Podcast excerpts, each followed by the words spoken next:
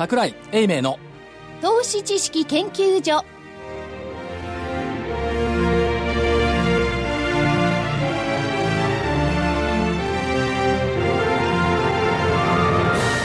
皆さんこんにちはこんにちは。桜井英明の投資知識研究所の時間です。えー、桜井英明所長は今日4月16日は出張で大阪の方に、はい、あの出かけていらっしゃるので、後ほど電話で出演していただこうと思います。スタジオには正木昭夫隊長。正木です、こんにちは。福井主任研究員。福井です、こんにちは。そして、えー、スタジオには桜井英明所長が今日はお休みということで、えー、ゲストというか準レギュラーでいらっしゃるんですね。すねはい。ブーケドフルーレット代表の馬淵春吉さんにお越しいただきました。よろしくお願いします。よろしくお願いします。乗っ取りに来ました。乗っ取り に、いいですね。私、あの、人が悪いんで、いない奴の悪口。どうぞ。やっぱりね、まぶっちゃんに限りますよ。今度ね。クオリティが違うんですかね。ダジャレのクオリティ。言っちゃダメ。言っちゃダメ。そう。そう。また後で怒られるからね。そう、後で何言われるか分かんない。そうそうそうそうそうだから我々休むようにしな休んじゃダメですね。ダメですね。そうですね。から、あの、やっぱこう、出だしも、ハーモニーが一つ声が足らないと、なんか寂しいですね。あ、そうですね。取ってつけたいやいや、ちょっと取ってつけておかないと。怖いんで。それでね、馬淵さんは、あの、日本切っての、これアメリカ通なんで、その投資動向なんかもね、まあアメリカの経済動向も含めて、えー、今日はじっくりとお伺いしていきたいと思います。よろしくお願いします。よろしくお願いいたします。えー、そして研究員の加藤真理子もいます。よろしくお願いします。よろしくお願いします。はい。えー、16日の日経平均大引けですが、えー、プラスで終わりました。引けました。えー、16円飛び1銭高の19,885円77銭でした。えー、トピックスがプラス10.61ポイントの1599.42ポイント。出来高が概算で25億4000トンで7万株。売買代金が概算で2兆8158億円。値上がり銘柄が1064、値下がりが680、変わらずが136銘柄でした。トピックスがプラスの10点いくつですか ?61。61。これで日経平均だけ16ポイント高っていうのは、ちょっと寂しい感じがしますよね。大体、ね、100円から140、50円、高くてもいいのかなっていうのが、そうですね。数字を見た感じはそうですね。な感じなんですよね。うん、うんあの今日前場はね、あの100円ぐらい安い時がありましたけど、よく5場、繰り返したな、ね、いや、これはこんなところ、最近この動向ですよね。こんなところ。こんなもんですよね。こんなもんですか？100円ぐらいこう幅はね、すぐ動くんですよ。はい、だから今日の、今日って言いますか、この16日ですか？はいえー、16円、うん、何なんだって感じがしますよね。ちょいと。これで、プラスかい？って。プラスですね、あんまり。プラスはプラス。ね、まあちょっと物色動向からいくと、あの、値傘が少し疲れていて、うん、で一時は大型優位だったんですけど、うん、最近小型に散発的に物色が入ってる感じはあるんですね。はい。だからそういうことやり方でいくと、はい、あの、小型の割安に放置されたやつは、えー、おしめ買いが入ってるのかなという感じはしますね。だからその、これまでの食品なんかはね、買われてきたんですけれども、もうバタバタっていう言葉がいいのかどうなのか、売られちゃってますよね。そういうところの、まあ、食品が大どころかどうなのか、まとまったところでの、こう、買いっていうのは入ってこないんですよね。散発でちょっとゲリラ戦にはなってますね。すねあの全体として少し方向感が出にくい感じなのかなと、気迷いがあるのかなという感じはしますね。うんうん、あと今、内需、あの今おっしゃった食品も含めて、氷も今日ちょっと反落するものが目立ちましたけれども、うんうん、あのそういう内需系がちょっとバリエーションで見ると高いんですね。うん、あの材料はあのちょっと国内の景気が持ち直してきたよとかですね、はい、それから2月決算、内需系が中心でしたけれども、これの中身が良かったということで、うん、内需が変われる流れは全然おかしくはないんですけれども、うんちょっと変わりすぎなのかなという雰囲気が台頭したところで、えー、内需がちょっと止まったけど、いや、いきなり輸出ですか、ね、というと、そこの狭間だったのかなと、今日はですね。うん、ただ、狭間だから一方的にすっこ抜けて落ちるということではなくて、まあ、それなりの会見もあるのかなという感じで見てました、うん、まあ、輸出ですかって今おっしゃいましたけれども、輸出ですかじゃあ輸出、円安ですよねっていうと、そういう、この円ドルの影響は、あの方向は分かんないですよね、もうね。そうですね、うん、あの内需で買われてる間は、内需はあの為替はそれほど関係ないという形で、うん、あの円高でも別に買っていいよってことだったんですが、うん内需がお休みして、今度輸出いけるかっていうことになると、為替が少し気になるところだと思うんですね。はいところが、為替がちょっとじわじわと変な感じになってまして、うん、あの、120を抜けて少し円安方向に行った時は、子供の調子で行くんだっていう方が多かったんですけど、120超えてはくたびれ、超えてはくたびれを繰り返していて、うん、あの119を割れたところもありましたね。うん、で、えー、これ何かっていうと、ドルがちょっと疲れてきてしまってる感じはあるんですよ。あの円高ではないんですね、はい、あの。ユーロ対円でいくと、これも120割れて戻って割れて戻ってで、ユーロがどんどん下げていくっていう感じがあんまりないんですね。これはあの、すごく材料と比べると違和感があると思うんですが、はい。まあ、ECB は何も今週しなかったですけども、ただ、あの、ずっと量的緩和のスタンスを取っていると。うん、ギリシャが相変わらずごたごたごたごたしてて、ギリシャが俺たち何もしないけど、お前ら助けろよみたいなことを言ってですね、そんなことできるかいってことで喧嘩になってるわけですけども、うん、ギリシャの問題はあるんですが、うん、なかなかこう、ユーロがあの、単円で動いてないというのはですね、これはあの円高ではないんですね、うん、円高だったらユーラス円高になるはずなので、ドル安なんです、はい、それともう一つ最近の回帰現象はですね、原油の弱い材料がある割に、原油があまり下がってないんですね。はいまあ、だいぶ下がったからもう底入れしましたねって寝頃感もあるとは思うんですけども、はい、ただ最近の材料といえば一つは、アメリカとイランが一頃に比べると仲良くしましょうっていうのがありますね。うん、そうすると、まあ、イランが核兵器開発はあまりできない、ちゃんと縛りをかけて監視をかければ、えー、経済制裁を解くと、うん、経済制裁を解くということは、イランが原油を輸出してもいいということになるはずなので、この材料自体は本来は原油安材料なんですね。うん、もう一つはあの、ロンドンの郊外で陸上の油田が見つかったというのがあってですね、うん。あの、すごい埋蔵量があるという話がありますね。まあ、本当かどうかよくわかんないんですけども、この材料は本当は原油が下がるはずなんですね。うん原油下がる材料があるのに、原油が上がってるということは、原油はドル建てで取引されてます。はいつまりドルと原油を取り替えるレートというのがドル建ての原油価格なので、うん、ドル安ということはドルが原油に対しても安くなる、うん、つまり原油がドルに対して上がるということになるんですね。だから起こっているのは全面的なドル安、うん、円に対しても、それからユーロに対しても、はい、原油に対してもドルが安くなっているという現象が起こってるんです。と輸出が買えないということになってしまうんですが、じゃあなんでドルのどっぽ安かということなんですけれども、はいよっぽどアメリカで悪いこと起こってるんですか？そんなことはないんですね。まあ、ちょっとあの、2月3月の統計弱いものがちらちら出てますが、あの、アメリカの経済が根本的にひっくり返るとは思えませんし、今更また量的緩和やりますってこともありえませんし、あの、そういう実体面ではドルが安くなる材料はないんですけれども、じゃあなぜかというと、ドル高シナリオをやりすぎちゃったんですね。これドルだけじゃないんですが、世界を見回してみましょうと。アメリカしかいい国がないですねと。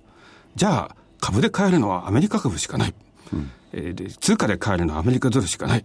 国債で買えるのはアメリカの国債しかない。うん、これでやりすぎちゃったところがあると思うんですよ。で、ドル高に行き過ぎたので、やはりアメリカが悲鳴を上げてるわけですね。あの、今、1月から3月の決算発表が行われてますけども、やはりドル高が厳しいという、そういうことになるだろうと。そうすると、1月から3月の決算、利益を全部合計すると、おそらく前年同期比で減益だろうということになってます。うん、まあ、それを早めに織り込んだんで、かえって決算発表でちょっと株が落ち着いたりしてるんですけども、こんなどれだかで企業収益やられた、やってられるかいみたいなですね、もういい加減にしてちょうだいみたいな、ちゃぶ台返しって言ってますけど、やってられるかい、ダーンってこう、ちゃぶ台ひっくり返すような、そういうことが少し起こってるのかなと思ってるんですね。で、アメリカの為替報告書というのがあります。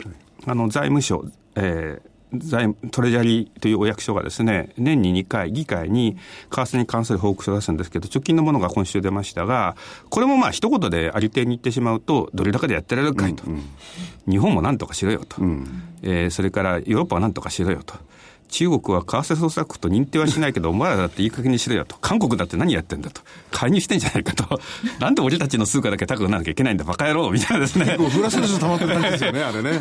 そういうところを見ると、うん、まあ、アメリカ政府が勘弁してよってところですから、うん、まあ、あの、すごく長い流れで、アメリカの経済が1段、2段、3段と良くなって、株もずっと上がっていって、結果として米ドルがもっと上がるというのは長期的にはいいんですけど、うん今一回休んだらっていう感じにはなってると思うんですね。うん、確かにね、企業業績の方で心配してる向きもありますしね、えー、車なんていうのは 3. 点何発が上がってきて、まあまあって言われてるんですけれども、ちょっと分かんなくなっちゃうわけですよね。そうですね。うん、ちょっとこのドルの行方が少し気になるところだなというふうに思っています。うん、それと、あと、どうなんでしょうかね、あの、まあ、議会筋とかそういうところも、えー、ドル高いのは嫌よって言ってるんですけれども、日本の方で浜田さんがね、はいはい。105円ですか、105円で100円とかね、購買力陛下で言ったら、冗談じゃねえよ、20円もこっちじゃないかって感じしちゃうんですけども、なんかこうしてんですかね。エール大学名教授でアメリカの意向かどうか僕は分かんないですけど、ね。はい、ただ浜田さんがおっしゃってる議論はとってもまともなんですね。うんうん、私も実は、私と同じだからまともだっていう、ちょっと尊大な言い方ですけど、私浜田先生ほど偉くもないですし、知識もないですし、分析力もないですが、ただ私が計算している購買力陛下だとも、購買力陛下、つまり購買力陛下何かというと、日本とアメリカの物価を比べて、ちょうどいいところはいくらだろうと。はい、え日本が高すぎず、アメリカが高すぎず、うん、この為替レートだったら大体日米で物価は同じぐらいだねっていうところなんですが、あの人によって計算は違うんですけど、はい、僕は計算しても109円から110円なんですね。うん、で、あの、というもの、購買力陛下ってすっごい長い流れでの経済を見た妥当水準を表すものなので、円相場相場なので、はい、結構上下に触れるのはよくあって当たり前なんです。当たり前なんですけど、大体2割上か2割下の間で動いてることが多いんですね。まあ、はみ出すこともあるんですけども、だから100円がちょうどいいとして、500円で見てちょうどいいとして、2割上までいいということになると、まあ、120円ぐらいまではギリギリ許容範囲なんです。うん、121、2、3、4、5っていかれちゃうと、ちょっとそれは行き過ぎなんじゃないのという感じなので、まあ、105まで落ちなくていいと思うんですけど、うん、しばらく110円台でうろうろ113、4、5、6、7ぐらいでうろうろしても、それはおかしくないんですね。うんうん、で、あの、2割超えたことがあるとは言ったんですけれども、過去に超えたことがあって、いつ超えたかって調べると、1983年と1985年にやっぱり2割超えてるんです。うんつまり85年とか83年っていうのは、すごくドル高円安になってしまった。実はこの時は全面的なドル高だったんですね。やっぱり似たような状況で、その後何が起こったかというと、85年の4月に、当時の G5 ですね。いや今の G7 とか G8 じゃなくて G5 なんですけれども、え日本、アメリカ、イギリスが当時は東西ドイツ統一してなくて西ドイツフランスですねその5カ国の、えー、中央銀行の総裁と当時日本は大蔵大臣ですけども、えー、ニューヨークのプラザというホテルに集まって、じゃあちょっとドル高すぎるからドルを安くしましょうっていう取り決めをしたのがプラザ合意なんですね。うんで、そこでドル安円高に向かったんですが、まあ、その後は、あの、ちょっと円高に弾みがつきすぎちゃってすぎちゃったんですけども、まあ、それは置いといて、やっぱり当時も、こんなドル高だったらやっていけませんってアメリカ行った時なので、ちょっとそれと似てる感じはあるんですね。うん、何回も繰り返して言いますけども、長い流れでアメリカが良くてアメリカ株が上がって、米ドルが上がるってのはおかしくないんですが、一直線にそうなるんじゃなくて、一回ドル安円高方向への入り戻しがあるのかなと。それは浜田先生がおっしゃった購買力陛下を見てもそうですし、最近のアメリカの、えー、政府とか議会の態度を見てもそうですし、ちょっとその、それが輸出株の邪魔をするとなると、内需から輸出へのバトンタッチがスムーズにいかなくて、狭間で一回日本株が落ちるということもあるんじゃないかなと思うんですね。うん、まあ、109円だとすれば、その企業が、日本企業がですね、想定しているレートよりもまだちょっとは円安ですよね。109円ですか ?9 円だとすればね。えー、っとですね、日銀単価でいくと、えー、111円80銭って想定レートなんですね。あだから110円切っちゃうと、想定レートよりは円高です。円高で円円高です。えー、ただ、あの、111を切るというところまでいくかどうかと、そこでは結構間があるので、うんまあ、さっきもしたように113、4、5ぐらいで落ち着けば、今よりもかなり円高ですけれども、うん、113、4、5で落ち着いたとしても、企業の想定レートよりは円安なんですね。えだから、あの、115になりました。円高です。輸出株暴落です。こともないと思いますけれども、うん、あの、日本の輸出業って結構強いので、それでも平気だとは思いますが、はいうん。ただ、ちょっと株価として短期的には買いづらい雰囲気が出てもおかしくないなと思いますね、うん、これまでのその日本株に関してはですね、いろいろ背景があって、その中の背景でもやっぱりこの円安というのは大きかったと思うんですよね。そうですね。その分が圧縮されちゃうと、やっぱり、えー、株価も圧縮されてしかるべきだっていう見方もできると思うんですけどね。ただ今の株価がどこまで織り込んでるかっていうのはあると思いますが、あの、今言ったように企業からすると、それでも115とかなっても想定よりは円安なので、はい、あんまりバタバタはしないと思うんですね。ただ株価はもう120円ずっといくんだとかですね、125円まっすぐだって織り込んでるとすると、その分失望は出ますが、多分最近120出たり入ったりはしてるので、どんどん円安っていうところまでは期待はしてないだろうと思うんですね。うん、輸出の調整があっても、そんなにそれだけで大幅な調整にはなりにくいとは思いますけれども、うん、はい、ただちょっと元気が出ない材料ではありますね。うんまあ、えー、アメリカの経済、それで、えー、多少ドル高で動けばどうなるか、良くなるんでしょうけれども、一方アメリカに関してはですね、今、えー、最低賃金、これ大問題ですよね。そうですね。日本であんまり、はい、要するにあっちが7.4ドルぐらいですかね、はい。はい、それを15ドルまで上げろっていう話らしいですよね。まあ、あの、オバマ政権ってやっぱり民主党政権なので、うん、あの、労働者に対して優しいという感じはあると思いますし、やっぱりアメリカでも格差の問題っていろいろ言われてるので、えー、あの、もう数年前にあった、あの、ウォール街を占拠せよというデモがありましたが、金融機関の連中ばっかり儲けやがってみたいなのがありますけども、アメリカはそうですよね。私は日本のあの金融関係で証券会社勤めたらそんなもらってなかったんですけど、自分が証券会社で働いてるときはアメリカの目もらいたいなと思いますけど、証券会社辞めるとあいつらは贅沢だとか言いたくなるんですけど、人って勝手なもんですから、まあ、それは置いといて、そんなにあの日本でめちゃくちゃもらってるわけじゃないですけど、あのアメリカではやっぱりあの金融機関の人はいっぱいもらってるよねと。で、金融機関の人はいっぱいもらってるのに、あいつらがリーマンショックを起こしたんだみたいなのもあってですね、やはりこう、恨みというか、妬みというか、はい、そういう感じはアメリカでもあるので、うんやっぱりこう、政治が対象に思われるということになると、まあ、最低賃金上げましょうという話にはなりますね。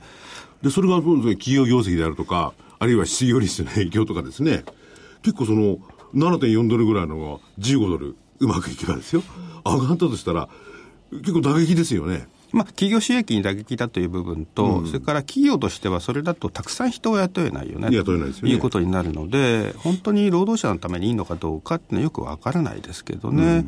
うん、えー、ただ、まあ、あの、景気が良くなって賃金が上がることはいいんですが、まあ、無理やりというのはどうなのかなということはありますね。うん、だからそういう意味で言ったら、今アメリカの工場労働者がですね、あの中国の方の湾岸の労働者と同じぐらいの賃金水準になってるらしいですよね。あの、アメリカの南部の方と、うん、それから中国の都市部を比べると、うん、あんまり差はないんですね、実は。うん、だから中国から工場を引き上げて日本、あの、アメリカに持ってこようという動きが出てるので、えーからそれを最低賃金上げちゃうと、少しその部分が、ね、あの勢いが止まる可能性はありますね。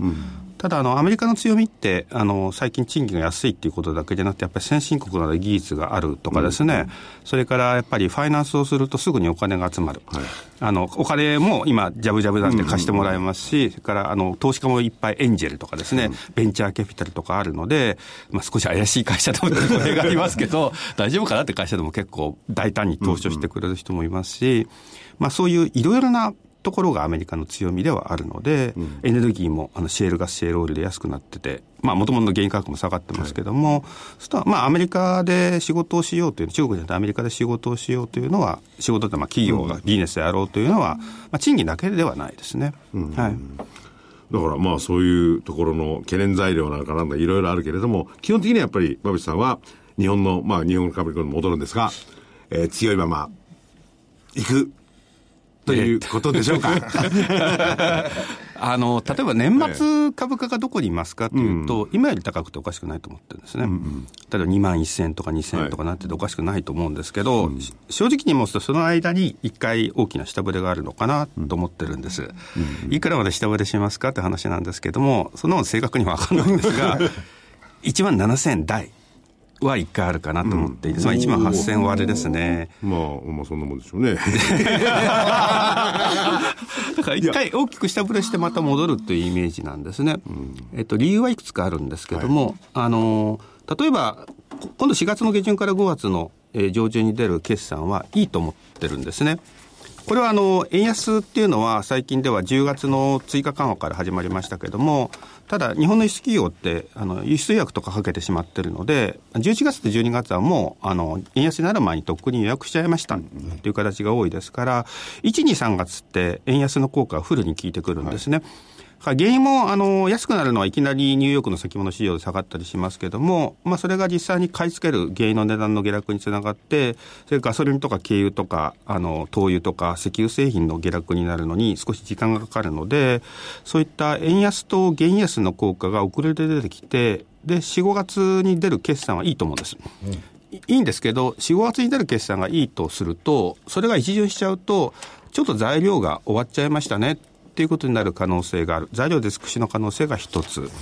二つ目はさっき申し上げたように、足元内需がいいんですけど、内需から輸出に切り替わるかどうかがちょっと怪しいというのは二つ目。から三つ目は、あの、この先に2万円を超えるとすると、2万円超えたから買うぞって人が出てきちゃうとですね、かえってそれが反落の可能性になるのかもしれないなっていうのは3つ目。4つ目がこれが一番大きいんですけども、アメリカ発の市場の波乱が起こるのかなと思ってるんですね。で、ドルについてはさっき申したように、こんなドル高でやってられるかいって出てますし、アメリカ株もこんなにアメリカ株ばっかり買い上がってみたいな出てですね、はい、PR で見るともう高いので、少し株価が調整をする感じが出てますけども、債券もそうなんですね。うん国債が買われすぎて利回りが低いんですが、これが上がる可能性があって、で、上がるきっかけは何ですか？っていうと、やっぱり連銀の利上げなんですね。で、利上げがあって、あ、今日は利上げだったんですか？知りませんでしたって、それで、こう、金利があるわけじゃなくて、上が、そういう現金の利上げがある前から、いつあるんだろうかな、という不安で動く可能性があるんです。で、今のところは足元の経済指標が弱いこともあって、利上げをするとなると9月ではないですか？っていう説が有力ですね。ただ、もし、あの、景気が今度強いものがたまたま揃ったりすると、やっぱり9月だけと思ったけど、6月じゃないかっていうことで、前触れする可能性があるんです。はいここであの、ラジオ聞いてらっしゃる方は、なんで6月と9月なんですかと、7月と8月はなぜないんですか っていう方いらっしゃるかもしれませんけど、7月は FOMC が予定されてるんですが、イエレンさんの記者会見がないんですね。まあ、記者会見ないから利上げやっちゃいけないっていうルールはないんですけど、多分やんないだろうなと。8月は夏休みで FOMC がないんですね。だから6が9なんですが、えもし経済指標が強いことで、6月に決まってるんだみたいな雰囲気が出てしまうとですね、結果的に6月に上げないとしても、6月説を早めに織り込んで、アメリカの金利が跳ね上がっちゃう、10年債利回りが跳ね上がる恐れがあるんですね。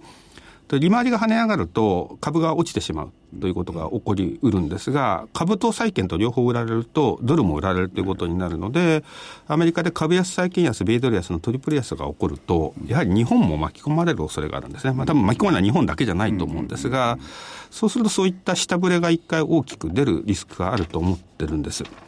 そんなすごいことを考えてる割になぜ年末の方が株が高いんですかってことなんですけども、あの、金利がすごく触れてる間は世界が混乱すると思うんですが、金利が上がったとしてもどっかで落ち着くはずなんですね。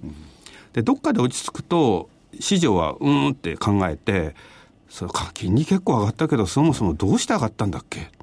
というとこ立ち戻りますね。利上げもあったし、なんで利上げしたんだっけ？で、それはアメリカの景気がいいから金利が上がったんだよ、利上げしたんだよと。あ、そうか、景気がいいのか。じゃあ企業収益がいいから結局株を買ってもいいよね。っていうまた業績を見る方向に戻ってくると思うんですね。で、業績が良くてアメリカ株が上がるんだったら、米ドルも上がっていいよねってことなので、金利が触れてる間はショックで、米株と米ドルが下がっても、落ち着いてくると、これは金利がいいから株、あ金利はいいのは、景気がいいからなんだっていうところに戻れば、また株高、ドル高に戻ると思ってるんですね。だから下振れはするけれども、それがずっと持続して、下落相場が年末まで続いてしまうわけじゃなくて、大きな下振れの後はまた、えー、いい市場環境になってくるんじゃないのかなという見方なんですね。で先ほどね、例えばあの原油の話もしていただきましたけれども、原油っていうのは基本的にはその経済の動向を映してるわけですよね。はい。で、今度はシェールオイル。はい。これはアメリカで下げる動きですよね。下げると言いますと、生産減らすということですか、生産減らす価格の方ですよね。はい、はい、ええ、それはどうしてもあの世界の原油が下がってると、シェールの値段も下がりますね。それだけですか？今はそうですね。うん、はい。で、あの、リグを減らしてるんです。今、あの、リグの運用を減らしていて、シェールオイルとかシェールガスを取る量を減らして生産調整をしてますので、はい、そういった、あの、形で底入れをしてるっていう部分もありますね。うん、えー、ということでですね、今、あの桜井英明所長とつながってます。はい。桜井さん。はい、桜井です。大阪にいます。すいません。よろしくお願いします。今ですね、はい、えー、馬淵さんからですね、いろいろ、はい、えー、いい話を伺っておりました。いい話馬淵さん。途中段階では、えー、日経平均は大幅に落ちると。可能性がある。可能性がある。しかし、また年の後半後半にかけては戻ってくるであろうと。はい。その下がる水準っていうのが、8000円割れるかもしれないです。あそうですか。1万、1万8000ですよ。はい。1万ない8000じゃないです。1万8000まあそういう話を伺ってきたんですけれども、はい。えー、まあそれはさておいて、今日16円高ですね。今日10、高いですね。4日。16日ですけれども。えー、西に行くと高いです。もしもしはい、西に行くと高いですよね。はい。西に行くと高いですね。あ、これ高いって言うんですか？え、もしもし？いプラスはプラスですよね。高いの高い。や、だから16円高でしょ？ええだから高いじゃないですか。一時100円安だったのに。あ、ま、まあ、そうですね。はい。えええで、今大阪来てますけど、はい USS さん4732コード番号の IR を聞いてましたけども、やっぱり企業強いですね。えあ、企業強いですか？強いです。うん。それは一部だけじゃなくて、そこだけじゃなくて。違いますね。やっぱり円安になってきて、日本の車どんどんどんどん買う人たちが外国で増えてきたっうん。ていうところもありますし、はい。やっぱりいいものを作って、それがやっぱり流通するって、そういうところがやっぱりビジネスになってくるっていうふうに出てきてるってことはまずくはないっていう話ですよ。いい話です。うん、でも実際にその量的に日本の車はあっちで売れてるんですかね、もうすでに円高だった時から、相当安値なんだあっち言ってたんで、あんまり円安の効果がないなんて言われてたんですけど出て、出てます、出てます。出てますか全然全然違います。はい、それから、例えばその、だって、16期連続増配ですよ。うんうんうん、っていう企業が出てきて、まあ、一番長いのが花王が一番長いですけど、はいそういうところがやっぱ出てきてるっていうところですね。うん、でも16期連続増配なんてのは、何があったって、そこだけのその企業だけが強いってことですよね。うん、まあ2番目。だ顔がいますけど、その次だもん。うんうん、だから16期ってことは、IT バブルの前からずっと増配ってことでしょ？すごいですよね。そういうのを探せばあるんですね。そうそう、だから発掘長期保有株とかね、うん。バフェットさんなら何を買うとか、そういうターゲットはこういうこういう銘柄なんですよね。で、16期もですね、続けたというと、もうそろそろかと思うような、僕は人が悪いんですけれども。いやいやまだまだ まだまだ。まだまだだと思います。その倍ぐらいはいきますかもっといくから。ずっといくかもしれません。それな、何が違うんですかねはい？その出たり引っ込んだりする企業と、ずーっとこう、お上昇を続けてる企業の最大のやっぱり。それは売り上げが伸びているのとともに、うんプラスして売り上げというかその、まあ、オークションの貸し算ですから、台数が増えているのとともに、はい。かつそのコストの削減効果って、やっぱずーっとこう身の、なんていうんですかね、あの切れるようなコスト削減、やっぱりやってますよ、ねはいはい。そこが大きな違い、いろいろあるんですよね。うん。でも、コスト削減って限度がありますよね。まあ、それをあの一つずつきっちり丁寧にずっと長くやるということだと思います。あ、そうかそうか。なんかこう、売り上げが少し落ちてきたら、それはそれでいろいろここ削れるところあるじゃないかとか、そう考えるわけですね。だと思いますね。うん。それからやっぱりマーケットの人気がこう出てきたなって、これ、大阪、たまたま大阪って人多いんですけど、はいそれでも500人近く来てます。俺、そんな来てるんですか？はい、ええすごいですね。と思いますね。ねえそれで、はいはいえ。ー来週の、あの、見通しをちょっと今、かとばりに変わりますんで、ちょっと教えてやってください。よろしくお願いします。はい、えっ、と、見通しスケジュールじゃなくて株価だけでいいのかな？スケジュールはどうしますか？言っていただいた方がいいです。ねあの、はい。大丈夫ならお願いします。はい、20日の月曜日、コンビニ売上高。はい。つうかね、今週とか来週ほとんど何もないんですよ。そなんかいつもそんなことおっしゃってるような気がするんですがシ。カゴ連銀全米活動指数。21日火曜日。馬淵さんが得意そうな全国学力調査。あ、これは得意かもしれないですね。全国学力調査。馬淵さん得意じゃないかと、桜井所長がおっしゃってます。そんなことないです。私も昔、あの、オーブン社模試で日本一になったことありますが。え？オーブン社模試で桜井所長はかつて1位になったことがそれをそれはそれを言いたいがためにさそういうもう予定はもうカットだな。過去の栄光でした。いや、馬淵さんは私立文あ国立理系で、私は私立文系でしたから、全然違うと思います。うん。いえいえ、とんでもないです。それと、22日、水曜日、貿易統計。はい。それから23日木曜日、中国 HSBC の製造業 PMI。24日金曜日がアメリカの耐久財受注、こんなところですね。はい。で、来週の見通しが、下限が25日線水準1万9529円。はい。上限がもうか変えません、これ、日経平均30銘柄入れ替え前の2万434円。はい。えー、下限が19,529円、25日線水準。で、上限は変わりなく、えー、2万飛び434円、2000年4月14日の日経平均30銘柄入れ替え前水準ということでよろしいですね？はい。はいこ。れ2万、2万434円。はい。これは、まあ一瞬ってことはないですね。じわじわ上がっていくわけですよね。こここは通過点だと思います。ああ。でもこれ結構、結構この、このところのですね、このところと、はいまあ、この3、4日ぐらいなんですけれども、ええー値幅これすると、ちょっと大きく稼がなきゃ難しいですよね。いや、それはだからあれですよ、動く前の仕組みっていうのが必要なんで、うんうん。いつも言ってるように、ですね、えー馬だって買い場を与えなければ走らないんだから、株だって買い場が必要なんです。うーん。いいこと言いますね。はい ということで、えーはいやっぱり西に来ると強いなと思いましたんで、あとは馬淵さんのクジラの話でも聞いてもらえるとありがたいかな。ええだからこれからどんどん、どんどんもっと西に行くんですよね。明日沖縄に行ってます。はい明日っていうか、もう冒頭の時は行ってます。はい。ということでよろしくお願いします。はいということではい、お忙しいところすいません。はい、失礼しました。ありがとうございまありがとうございまし。したたお気をつけて。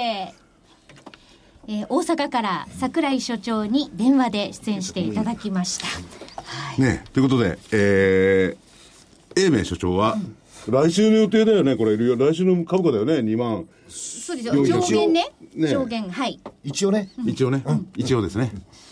どうですか？アメリカの情勢から見てきて、アメリカって本当にこれからどうなるかわからない感じの株価の動きですよね。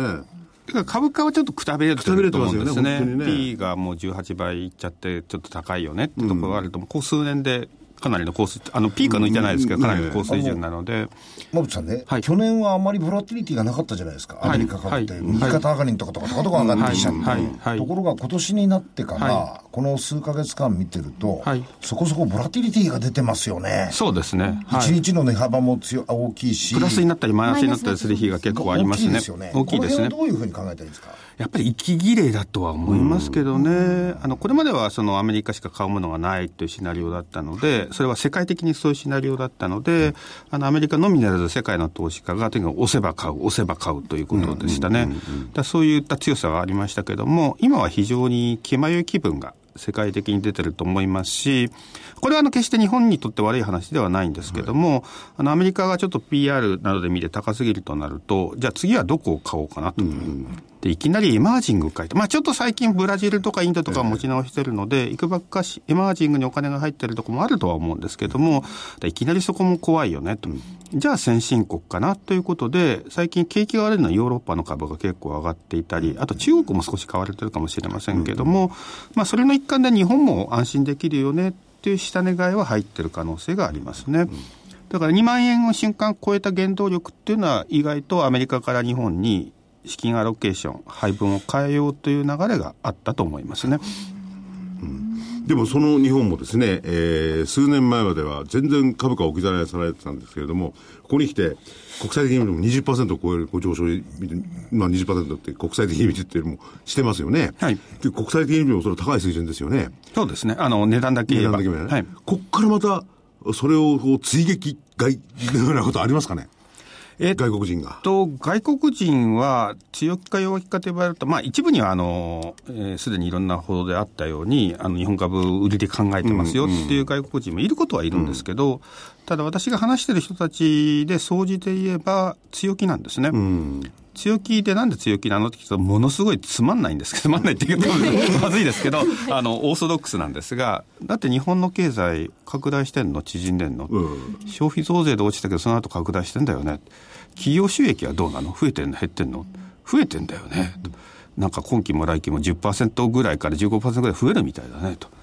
だったら株が上がるんじゃないのと。で、もしバリエーションが高ければ、まあ、すでに PR とか20倍とか30倍とか高値だったら、利益が増えたって株価が落ちるってあるけど、別にバリエーションで見て普通だよねと。じゃあ上がるんじゃないのと。まあ全然、あの、ワクワクも何もしないんですけど、すごく当たり前のことを特に向こうの年金とかですね、長期投資家は言ってますね。ただ、そのアベノミクスが始まった頃のような、なんかすごいことがアメリカ、日本で起こるらしいよって、そういう日記がある方ないので、まあ静かに買ってる。別に急がなくてもいいし、ぼちぼちやっぱり買っていこうかな。という形だと思いますね。だそういう会話ずっと入ってますし、そのさっき桜井さんがおっしゃってたように、企業の収益自体はいいので、さっきもしたようなアメリカ発でマーケットが乱れて、一回それにつられて日経平均がポーンと下振れするところがあるとは思いますけども、ただ長い流れで下向きになるかっていうと、それはないと思いますし、外国人もまあ、世界が混乱すると一回売ることはあるとししても、長い流れで日本を売っていこうっていうことはないですね。と今あの申し上げた話を全部並べてみると、外国人がずっと買ってきてるし、外国人が世界で選んでみると、アメリカで少し日本かなということで2万円をつける過程に行ったということを言ったので、つまりそこからあの私が何を考えてるか透けて見えると思いますけれども、外国人の売買で株価が決まってる部分っていうのは大きいと思ってるんですね。うんうん、でもそういうこと言ったら、馬口さん違いますとかいう人が結構いてですね、公的に決まってるんじゃないですかと。あの GPIF とか日銀とかそういう人たちが、日本がよくもないのに無理やり株を変えて株を上げてるんですよとかいう人がいますね。いわゆる、さっき栗田さんがちょっとおっしゃってたクジラの話なんですけども、うんあの、クジラっていうのは、あの、もともとイギリスで言われた言葉ですが、イギリスの株のマーケットが小さいのに、池みたいなぐらいしか水がないのに、年金という大きなクジラが池にいて、クジラがちょっと尾っぽを右に傾けたりすると、バチャーって水が飛んじゃうという、それが池の中のクジラと言われていて、で今の日本の株のマーケットでもそういう公的年金ってクジラさんが右向いたり左向いたりすると株が上がったり下がったりしてますよっていう方がいるんですね。で、それがもし正しいすると何が起こるかというと、今本当は日本株は下がんなきゃいけないのに、公的年金は無理やり買い上げてると。安倍さんが株価を上げたいからそれでやってるんだと。ということはその公的年金の買いが終わったらもう日本株どんどん下がるんだって言ってた人がいてですね、ちょっと待ってという感じがするんですけども、で、それ嘘だと思うんですね。はっきり言って嘘です。えー、嘘と言い切るのは何かというと、データを見りゃいいわけで、あの、例えば今年に入っての東証一部の投資家別売買動向がありますね。買い越し売り越し分かります。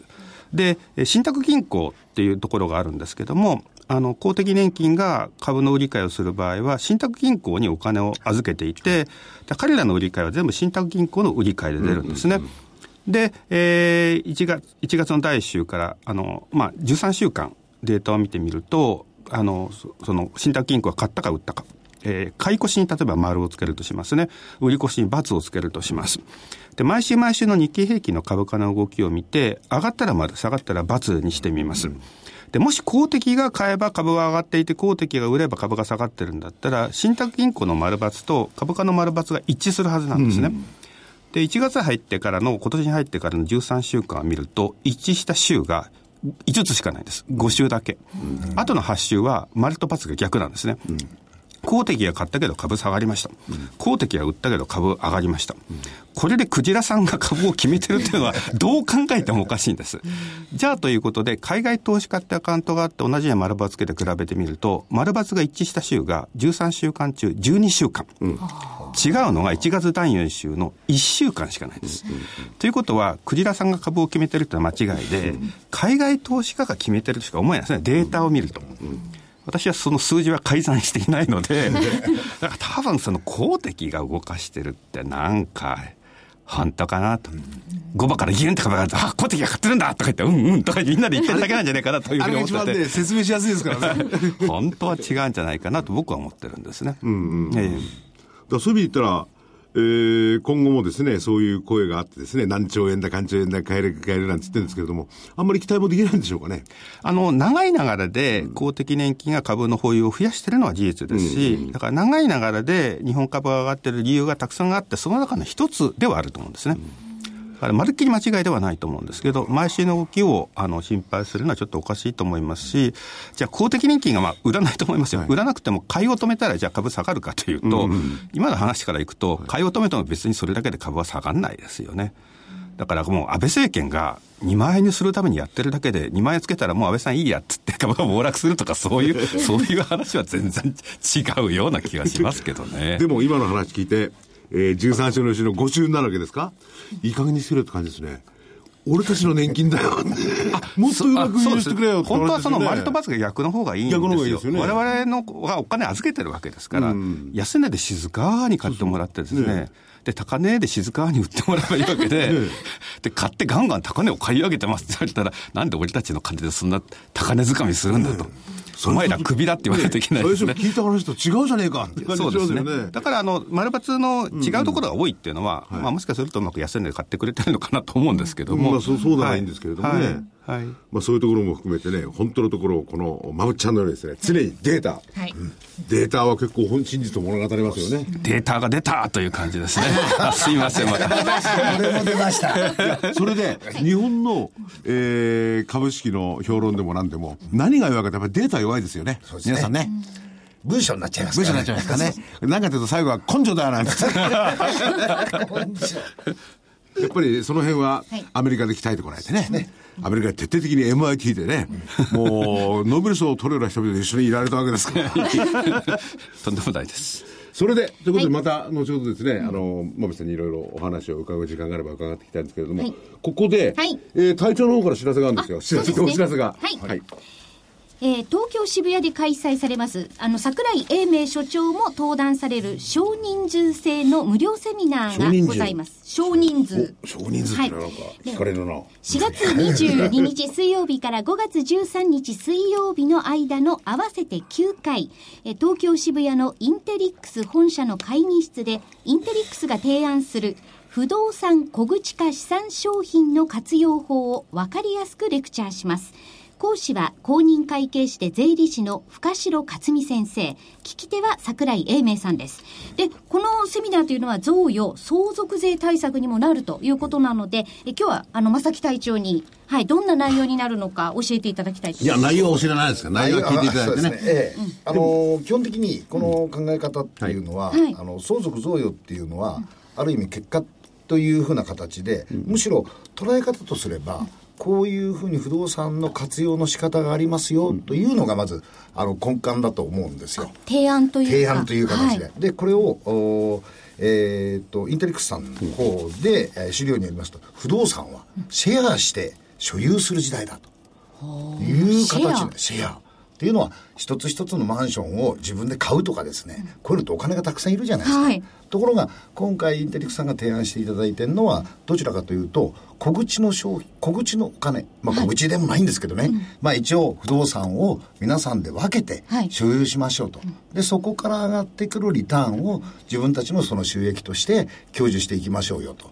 いうふうなことが骨格で、で、これをシェアする時代とい。うふうな形になる。はい、で、それを活用する方法として、相続税ですとか、贈与税にこういうものの活用ができますよという、そういうセミナーなんです。やっぱ変わってきてるんですね。変わってきてますね。まあ、節税にもなると、いやそれ小口化にして、小口にして何口何口で、こう、皆さんが。そうです。うん、ですから、逆に言うと、あの、まあ、えー、一つのマンション買おうとすると、2000万、3000万するじゃないですか。一つ買おうとするとね。もっと高いんじゃないですか？ワンルームでも。いやいや、ワンルーム。でそう、これで買えるかなと思うんですけど、これをやっぱり100万円単位で、あの、持つことで、で、同じようなリターン。を享受していきましょうと、こういうふうなことがやっぱり骨格だと思いますね。うん、まあ、そういうことについて、そのシステムはインテリックさん考えてて、そうです。でそれがいかにその節税っていうんですか、はい、そうなるかってことはもう、第一のね、公認会計士の深城さんがね、深城先生ね、聞きましたらね、はい、5万件以上の実例。5万件 ?5 万件。要するにいろんな形でもって税理士としてアドバイスをされてるんで、はい、そういう実例を相当たくさんお持ちなんですよ。でこういう専門家の方たちがやはりあのこの所有する形態ですとか、もろもろについて説明をしていただけると。いうことで、で、加藤さんさっきおっしゃいましたけど、はい、22日はですね、先ほど連絡しましたら、もう満席なんだそうです。そう、そのようなんですよ。そうなんです。で、これあの、各回、8回ありますので、はい、で、あの、毎回先着15名様の完全予約制のセミナーになるんですね。うん、で、あの、お申し込みの方なんですが、マーケットプレスの番組サイト、右側に、あの、バナーがあるんですね、インテリックスさんの。で、あの、深城先生と桜井さんのお名前も出ています。。で、そこをこう入っていただくと申し込みができるようになりますのので、えちなみにこの後ですと4月25日の土曜日、28日の火曜日も、まあ、あの、近い日にちでありますので、ぜひご検討いただければと思います。で、このバナーからの申し込み、またはフリーダイヤルがあります。